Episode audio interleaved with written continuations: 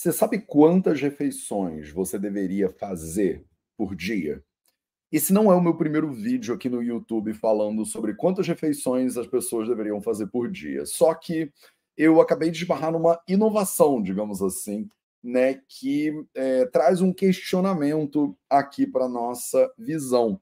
Eu já fiz esse vídeo sobre quantas refeições deve fazer por dia, só que eu coloquei ele numa abordagem puramente ayurvédica.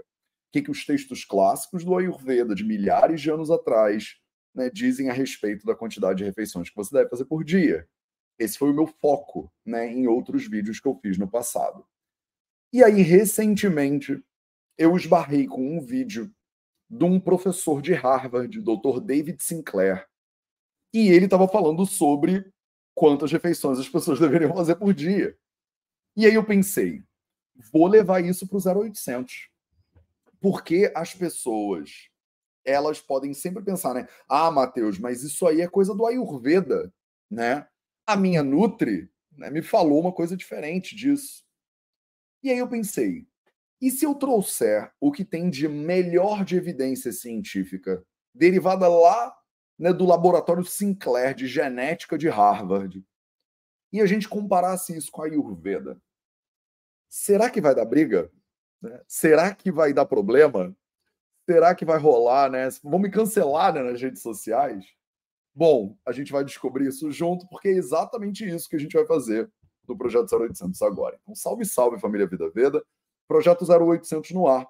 Projeto 0800, episódio 879 aqui para vocês. Então, hoje eu vou te responder quantas refeições você deve fazer por dia e se o Dr. David Sinclair e o laboratório Sinclair de Harvard discordam, brigam, entram em conflito com o Ayurveda. Vamos descobrir esse rolê hoje. Então, primeiro de tudo, direto ao ponto, quem é né, o nosso professor, né, David Sinclair. Vou dividir aqui a tela com você. Se você estiver no YouTube, você consegue ver minha tela. Se você estiver no Insta, você não consegue, tá? Você vai conseguir me ouvir, mas você não vai conseguir ver o que eu estou mostrando, que é muito valioso, diga-se de passagem. Então, se você quiser ver a minha tela, venha para o YouTube. Então, estou aqui na página é, da Harvard Medical School, né, a, né, a Faculdade de Medicina de Harvard, e a gente está na página do The Sinclair Lab, né, o laboratório do David Sinclair. Né? E quem é o David Sinclair? Deixa eu dar uma, um, um parêntese aqui que não tem nada a ver, mas só para você né, ficar por dentro. Então, ó, eu vou baixar a minha tela aqui, eu vou tirar a minha câmera da sua frente e aí eu vou arrastar a minha tela um pouquinho para o lado, porque eu quero te mostrar como é que você também poderia entrar no site da Universidade de Harvard e, se você não fala inglês, traduzir o site da Universidade de Harvard. Então, você vai ver que eu tenho aqui no canto superior direito da tela um íconezinho que chama Google Translate. Então, eu simplesmente instalei né, um plugin. É fácil de fazer isso. Você escreve Google Translate, né, Translation tradutor vai, vai aparecer e você instala esse plugin né, no seu computador. Aí você clica aqui no plugin e você escolhe né, qual é a língua que você quer traduzir. E aí eu vou botar simplesmente Translate this page. E você vai ver que ele está traduzido automaticamente para português. Mas se eu abrir aqui, eu tenho um monte de. Ah, Matheus, eu quero, prefiro traduzir para Yiddish. Eu prefiro traduzir, eu quero ver isso em Malayala, em Oriá, tá? em Samoano. Não tem problema. Tá? No caso hoje, a gente vai ver em português mesmo. Tá? Tô só te mostrando o que, que eu faço para traduzir isso aqui para português, para facilitar a sua navegação nesse momento. Para você não dizer, mas Deus, a gente não tem acesso às coisas né, no Brasil. Né? Tem sim, é só você ter um pouquinho de jogo de cintura para você conseguir se apropriar desse conhecimento que está disponível para você em boas fontes na internet. Então, vamos lá, né? David Sinclair o laboratório Sinclair do Instituto Blavatnik de Genética da Faculdade de Harvard. E aí você, vou botar esse link na descrição desse vídeo para você aqui no YouTube também. Você pode ir lá ler, né? Ele é o investigador principal do laboratório, ele é professor do Departamento de Genética de Harvard, ele é presidente da Academia de Pesquisa em Saúde e Expectativa de Vida. Então, ele é um dos maiores especialistas hoje em dia, maior referência do mundo em longevidade, em ciência da longevidade. O que, que eu acho interessante aqui? A gente colocar ciência da longevidade moderna e ciência da longevidade ayurvédica. Porque o Ayurveda, em essência, é uma é, medicina que foca em longevidade. É por isso chama Ayurveda. Né? Veda significa conhecimento, Ayusha, né? Ayurhu significa vida. Então, o conhecimento a respeito do seu tempo de vida, né? que tem tudo a ver com longevidade. Se você pegar os meus textos clássicos do Ayurveda, eles sempre começam né, com alguma com alguma frase meio que querendo dizer para você assim, por exemplo, o Ashtanga Hridayam, que é um texto de 1500 anos atrás, ele fala, né, você quer ter uma vida longa, né, uma vida que você tem todos os propósitos da vida realizados, digamos assim, né, então estuda o Ayurveda, que no Ayurveda a gente vai te ensinar, né, a ter essa vida longa. Então o Ayurveda é em essência, né, é uma ciência da longevidade. Então eu estou pegando um dos maiores especialistas de longevidade da medicina moderna, né, do laboratório Sinclair de Harvard, e estou comparando ele, estou tendo a empáfia né, de comparar ele com o conhecimento tradicional ayurvédico. E aí você pode entrar aqui na página dele, traduzir isso para o português ou ler em inglês mesmo, e você vai ver quem ele é, né? Ele é cofundador de diversas empresas de biotecnologia, ele faz parte do conselho de várias empresas. Ele é o professor titular do departamento de genética do Centro Paul F. Glenn para biologia e pesquisa do envelhecimento da Harvard Medical School atua como presidente da Academy for Health and Lifespan Research. Ele é mais conhecido por seu trabalho sobre compreensão de por que envelhecemos e como retardar os efeitos do envelhecimento. Tirou o PhD dele em genética molecular na Universidade de New South Wales, em Sydney, em 1995, e trabalha como pesquisador de pós-doutorado no MIT, né, no Massachusetts Institute of Technology, que é um instituto de tecnologia super famoso ele codescobriu uma causa para o envelhecimento da levedura, bem como o papel da sirtuin-2 nas mudanças epigenéticas impulsionadas pela instabilidade do genoma. Em 99, ele saiu do MIT foi para Harvard Medical School, onde ele ensina biologia do envelhecimento e medicina translacional do envelhecimento há 23 anos. Olha a carinha do moleque, vê se ele tem carinha de que ele está há 23 anos dando aula na faculdade. Quer dizer, ele deve aplicar né, as coisas que ele uh, estuda. Né? O laboratório Sinclair foi o primeiro a identificar um papel para a biossíntese do NA demais na regulação da expectativa de vida das sirtuínas ativadas pela RC em mamíferos, a identificação de pequenas moléculas que ativam a sirtuína 1, como o resveratrol, por exemplo, como os organismos parecem ter evoluído para sentir o estresse das plantas e o declínio da oferta de alimentos, fazendo com que os metabólitos do estresse das plantas, como os polifenóis, ativem as defesas de longevidade do nosso organismo. O que eles publicaram né, num paper chamado Teoria da Inflamação, não da Informação do Envelhecimento. Eles também desenvolveram no laboratório Sinclair a ideia de que as alterações epigenéticas que fazem com que as células percam sua identidade são uma das principais causas do envelhecimento. E esse processo é um processo potencialmente reversível como a falta de comunicação entre os genomas mitocondrial e nuclear é uma causa do declínio fisiológico relacionado à idade, né? A hipótese RMC do envelhecimento. Enfim, né? Esse cara é um crânio, né, do, do envelhecimento na perspectiva moderna. Professor titular do Departamento de Genética da Universidade de Harvard, né? Harvard, aí para você, né? Ele inclusive escreveu um livro que chama Tempo de Vida né? Tempo de vida, deixa eu ver se ele está certinho na tua tela, deixa eu botar ele certinho aqui. Tempo de vida, por que envelhecemos e por que não precisamos envelhecer. Vou botar o link na bio, aqui na descrição desse vídeo do YouTube para você.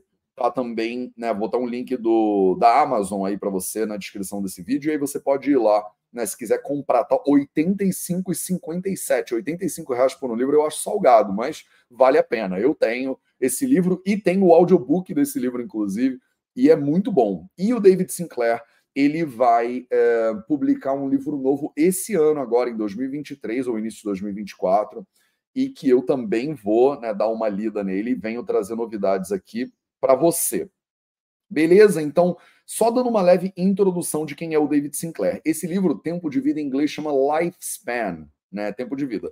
E é o mesmo nome, né? Então, do podcast do David Sinclair. Né? Então, estou mudando a tela aí para você, para você ver, né? O David Sinclair ele tem uma, um canal no YouTube que chama David Sinclair.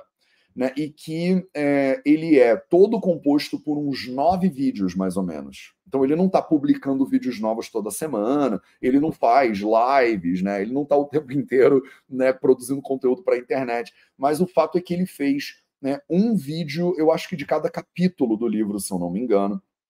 E você pode acessar esse conteúdo lá.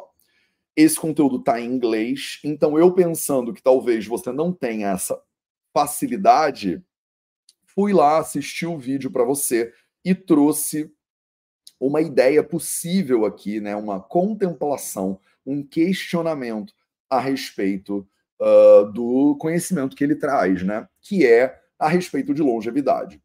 E nesse vídeo específico que está na tela aqui para você no YouTube, que eu vou botar o link na descrição desse vídeo se você quiser ir lá depois assistir ele inteiro, eu recomendo inclusive que você vá assistir.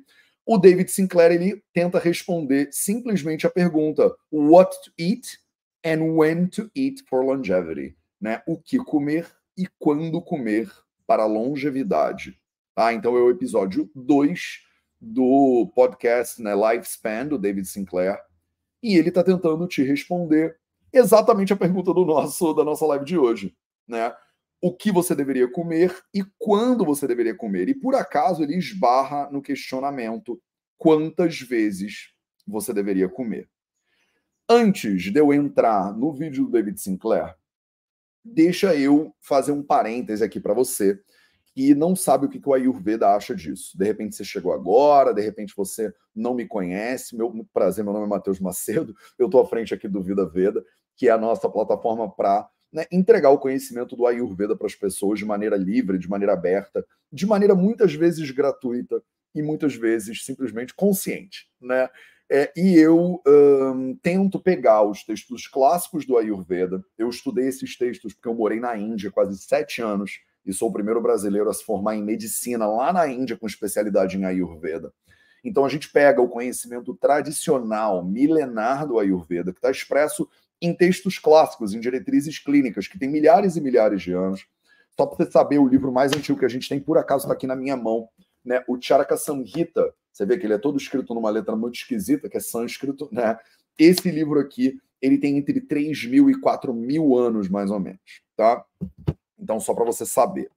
É, eu pego esse conhecimento tradicional do Ayurveda e eu trago ele para você de maneira prática, para você poder aplicar ele na sua vida sem você ter que morar na Índia, sem você ter que estudar sânscrito, sem você ter que fazer todas as coisas que eu tive que fazer. Né? Basicamente, estou aqui tentando né, aliviar a sua barra um pouquinho, facilitar a sua vida, tá? Então, é, nesses livros antigos, em um livro específico e de maneira bastante clara, de maneira bastante explícita, esse livro chama Sushruta Samhita, é um outro texto, não é esse é vermelhinho que eu te mostrei. Ele está lá no último volume dele, é um livro com muitos volumes. No último volume dele, no capítulo 64, na frase número 62 do capítulo 64 a gente chama de shloka em sânscrito.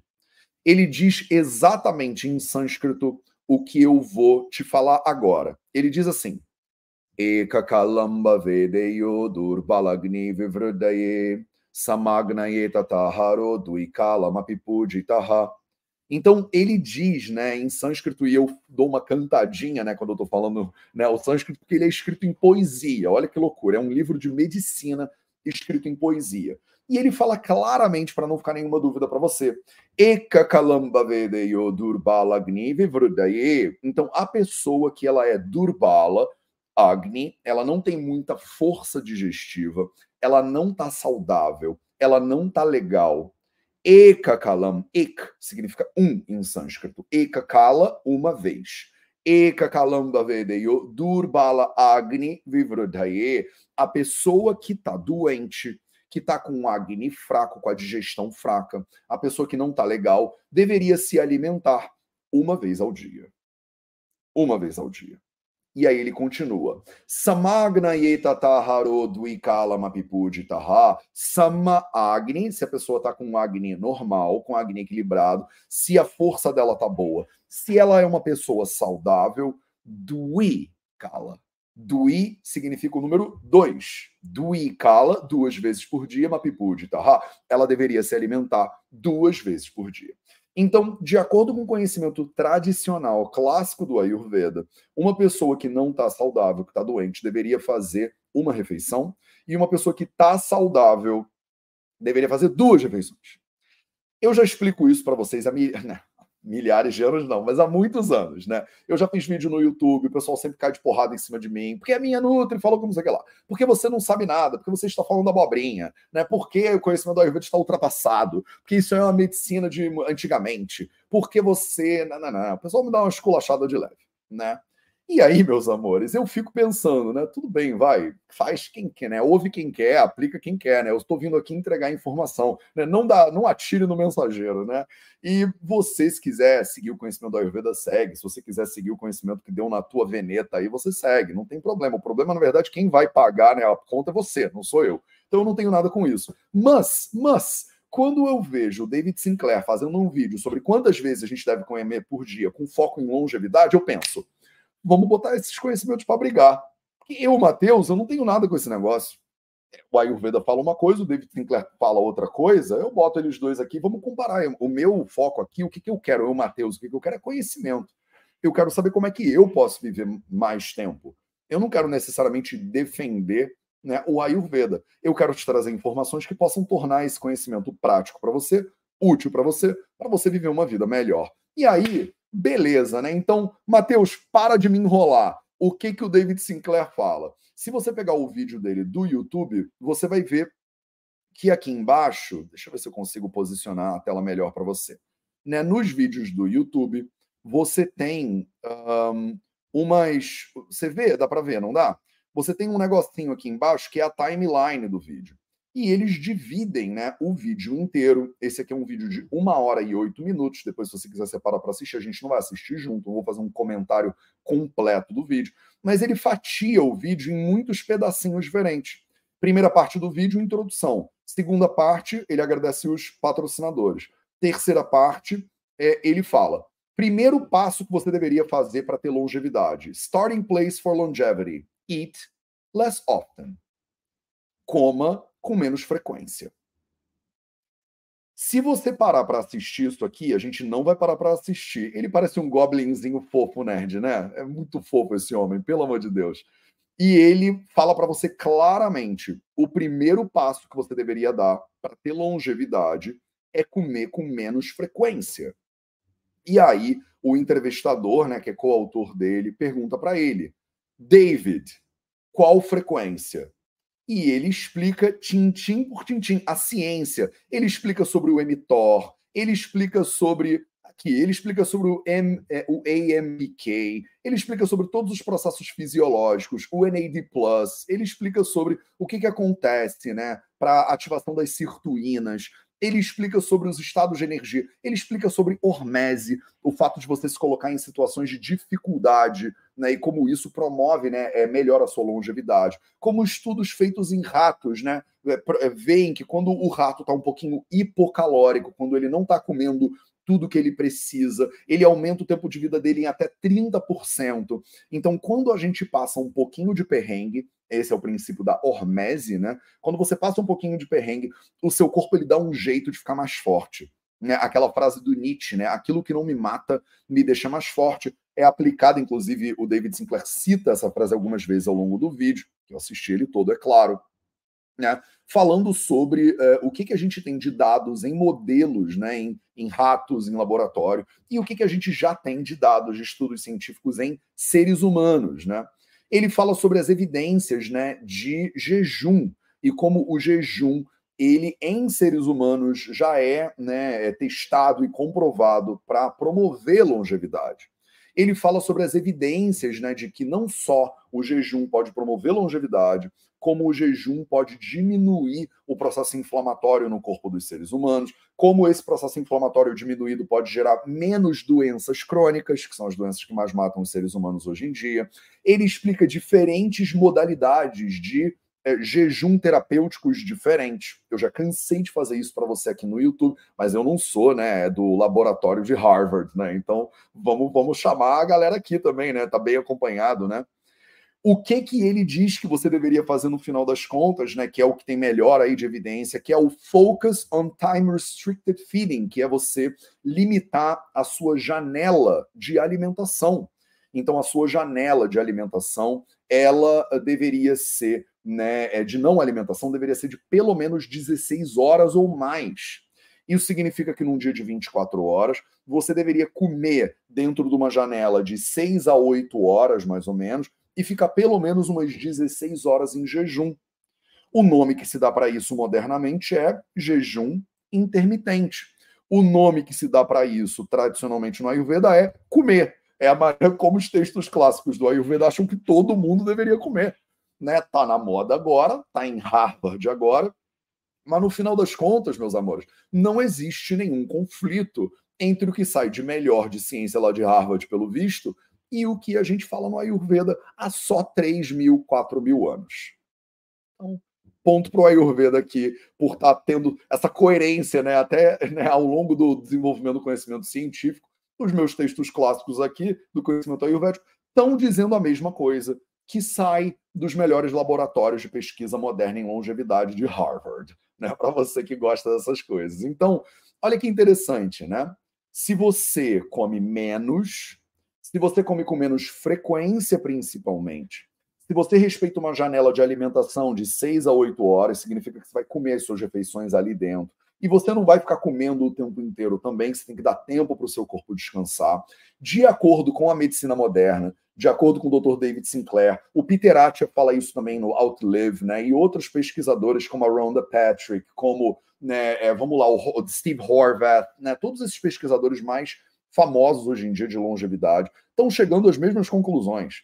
Né, você pode estar um pouquinho hipocalórica, né, um pouquinho hipocalórico, não é muito hipocalórico, você vai ficar fraco, caindo o cabelo, né, sem vontade de fazer nada, mas um pouquinho hipocalórico você acaba simulando né, a maneira como a gente evoluiu na natureza, que foi passando um pouquinho de perrengue. Parece que o ser humano é extremamente mal adaptado a uh, ter abundância o tempo inteiro. Né? Esse cenário moderno de abundância que a gente vive, essa ideia de que você pode comer o que você quiser, a hora que você quiser, parece ser muito danosa para o bom funcionamento do corpo humano. Né? Então ele fala como é que a genética influencia né, nos efeitos da idade. A gente sabe, por exemplo, que eu sei que tem alguns de vocês que falam, mas Matheus, isso aí é majoritariamente genética. Não. Inclusive, o professor do departamento de genética da Universidade de Harvard diz claramente no livro dele, diz claramente nesse podcast e em outros, que a genética responde por até 20% do que está acontecendo com a sua saúde em termos de longevidade. 20%. Tá? Vocês têm mania de garrar na genética, mas a minha mãe, mas o meu avô, mas o meu. lá em casa. É, mas é 20%. Isso significa que talvez você não possa controlar até 20% do que está acontecendo com a sua saúde. Mas você pode controlar 80% do que está acontecendo com a sua saúde, com intervenções de alimentação e de estilo de vida.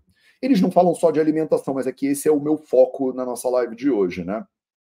Ah, você tem que beber bastantes fluidos e quando o corpo está bem hidratado, ele sente menos fome. Depois vocês já assistem se quiser, né? Como é que você faz é, jejum intermitente com nutrição adequada, que eles chamam de IFAN, né? Intermittent Fasting with Adequate Nutrition né? Como é que você faz jejum intermitente com nutrição adequada? Porque o, qual, é, qual é o problema aqui né, do jejum intermitente? Qual é o problema de você né, jejuar de forma geral, diminuir a quantidade de refeições de forma geral? O problema é você não comer a quantidade de nutrientes que o seu corpo precisa.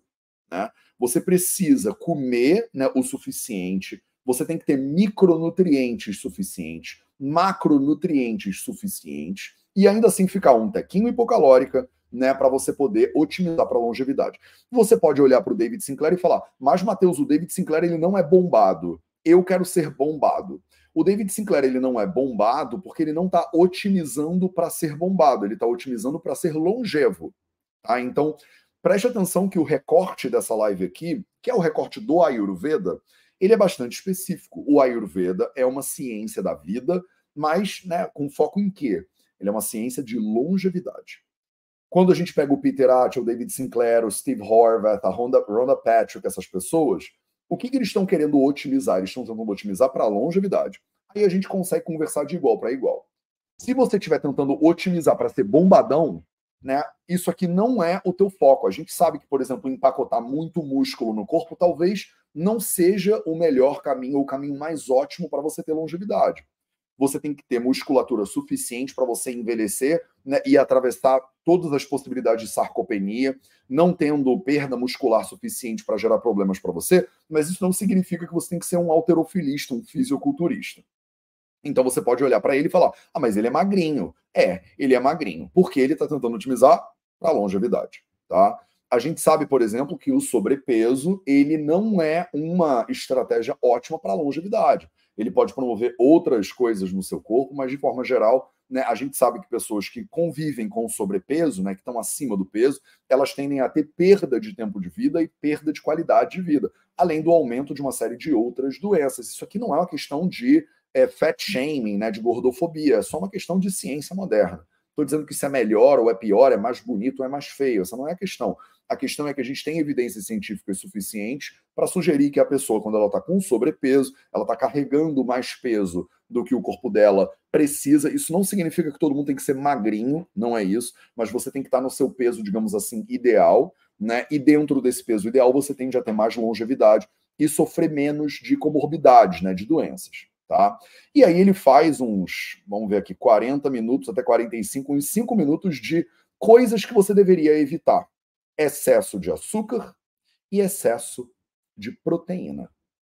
O que eu acho absolutamente interessante, está totalmente alinhado também com a perspectiva do Dr. Garth Davis, né, que é um médico é, bariátrico, cirurgião bariátrico, inclusive dos Estados Unidos, do Texas, que escreveu um livro que chama Proteinaholic, bastante interessante, bem provocador, falando que talvez a gente esteja viciado em proteína, né, e não seja necessário né, um consumo de tal doses tão altas assim de proteína se você quer otimizar para a longevidade. Eu presumo que se você está assistindo esse vídeo estando aí Ayurveda, você provavelmente quer otimizar para a longevidade. Se você quiser se otimizar para ser o mais forte possível, mesmo que você perca 20 anos de tempo de vida, sei lá, estou inventando um número aqui, você não estaria assistindo o meu canal, afinal, eu não sou o exemplo de alterofilismo, né? Então, eu não sou a pessoa que vai te ensinar né, a ser um melhor fisiculturista do rolê. Né? Eu sou a pessoa que vai te ensinar a viver durante o mais tempo possível com menos de doença possível. Essa é a promessa do Ayurveda, tá? Ah, Matheus, mas eu não quero isso. Então, você provavelmente está no lugar errado, né? Agora, se você me disser, Matheus, eu quero, eu quero viver o máximo possível e sofrer o menos possível na minha vida de doenças. Ah, então seja muito bem-vindo ao Vida Veda. A gente aqui fala de medicina ayurvédica de milhares de anos atrás e como ela conversa com a medicina moderna de hoje mesmo, que tem de mais moderno saindo, né, do, por exemplo, da Universidade de Harvard no nosso episódio de hoje. Se você come açúcar em excesso ou se você come proteína em excesso, essas coisas são danosas para a sua longevidade. A gente sabe que as duas em excesso promovem né, um processo inflamatório. A gente fala aqui do mTOR, né, do Mammalian Target of Rapamycin. A gente não vai falar sobre isso hoje, porque é extremamente técnico, mas ele fala um pouquinho sobre o funcionamento do mTOR né, aqui no seu corpo, do NAD+, por exemplo, do NAD+, né? E o David Sinclair foi um dos caras que descobriu o, o funcionamento desse troço. Então, quem melhor do que ele para falar, né? É, ele fala sobre como o consumo de carne vermelha, por exemplo, né, pro, promove é, um processo inflamatório no corpo, como ativa né, a mTOR, né, enfim. Tá tudo aqui no vídeo, eu não vou me deter muito. E aí ele faz um. Olha que maravilha. Ele faz uma, uma meio que uma propaganda né, do plant-based diets to protect against aging. Então, é, as dietas à base de plantas, você não precisa ser vegano, você não precisa ser vegetariano estrito, né, no caso aqui, mas a gente tem evidências suficientes de que você fazer uma dieta mais possível à base de plantas, você deixar de lado carnes, né, é, alimentos e proteínas de origem animal, parece ser um caminho interessante se o seu foco é né, otimizar para a longevidade e diminuição de doenças inflamatórias. Né? Olha que interessante. O próprio David Sinclair, ele fala nessa live aqui, nesse vídeo dele, que ele está se voltando agora para uma dieta vegetariana estrita.